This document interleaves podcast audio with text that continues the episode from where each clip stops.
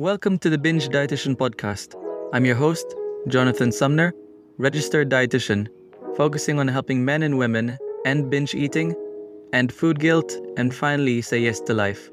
This podcast is for educational and informational purposes only. It is not substitute for medical and personalized advice. Hi, welcome to the Binge Dietitian Podcast, and in this episode, I have some brief tips for those who are looking after people who are struggling with binge eating this Christmas or festive season.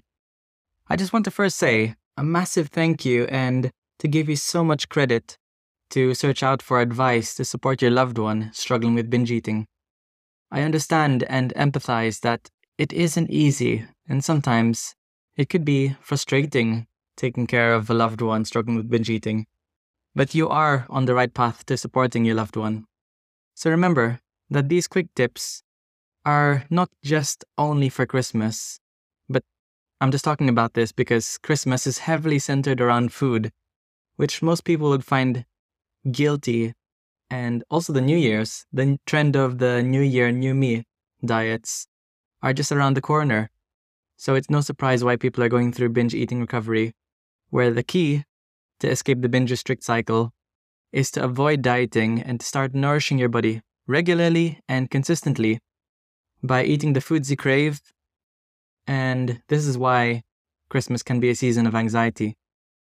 So, just working from that, before I get on to the tips, if you are new to this podcast, hi, I'm Jonathan, a dietitian that helps people be free from their binge eating habits.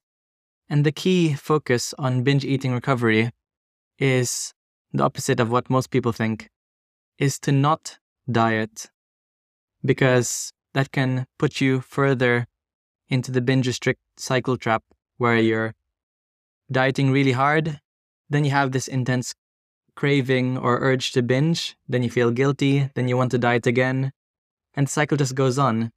So the key is not to diet, but rather to nourish your bodies regularly.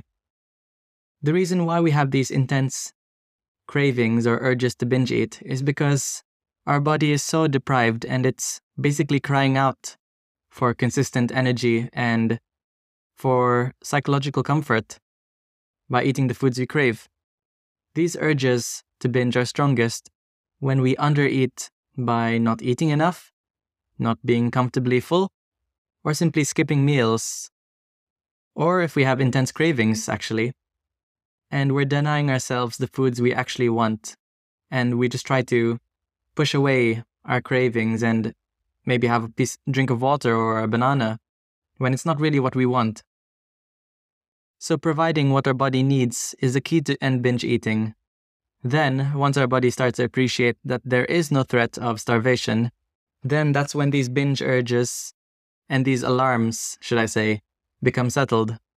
So, to jump on to tip number one, this Christmas period, when serving meals, Make sure to serve them buffet style this Christmas. Try to avoid putting food on the plate for them, as this can start or build up anxiety for them, where they have this pressure to finish their meals, everything on their plate, or they're gonna start to feel that they're being judged if they don't finish the food on their plate because someone else put it on their plate for them. Let them choose their own portion size that they're comfortable with. Tip number two Avoid comments on the dinner table about weights or diet. Avoid or redirect harmful comments such as, you're just being dramatic, or some people would say, it's not difficult, just eat.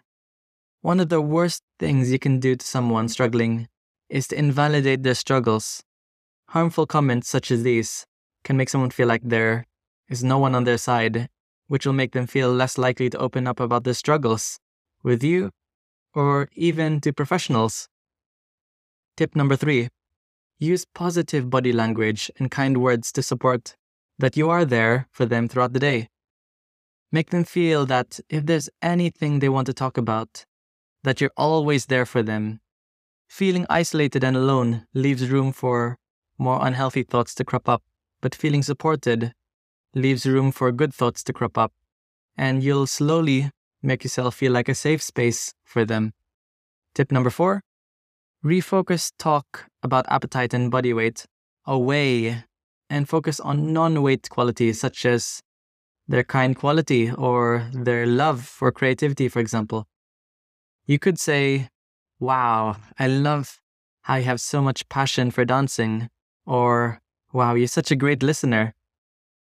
Tip number five after Christmas dinner, shift focus away from food onto activities such as playing games or watching a film.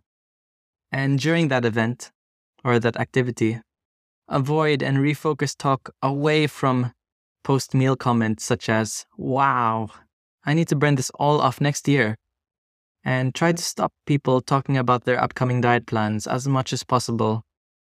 And you'll start to notice that the person struggling with the disordered eating habit in the room will start to see you as a safe space. Remember that Christmas time or this festive period can be one of the toughest seasons for people struggling with binge eating or disordered eating habits. So make sure that you're a safe space for everyone. And remember, we shouldn't have to wait for someone to open up and announce that they're struggling with their food for us to act differently and start putting our hashtag mental health matters hats on. So I'm going to link the eating disorder charity called Beat in the link in the description of the podcast if you need any helplines over Christmas, online support groups, or carer workshops if you're looking after someone struggling with disordered eating habits. So that's that short, very brief episode. Hope that helps, and let me know if you have any questions about this. And if ever you need me, you can always contact me in my social media account called Binge Dietitian, or you could email me at bingedietitian at gmail.com. So have lovely holidays, everyone, and bye. If you found this podcast helpful, you would definitely benefit from my binge eating freedom course in my website, bingedietitian.com.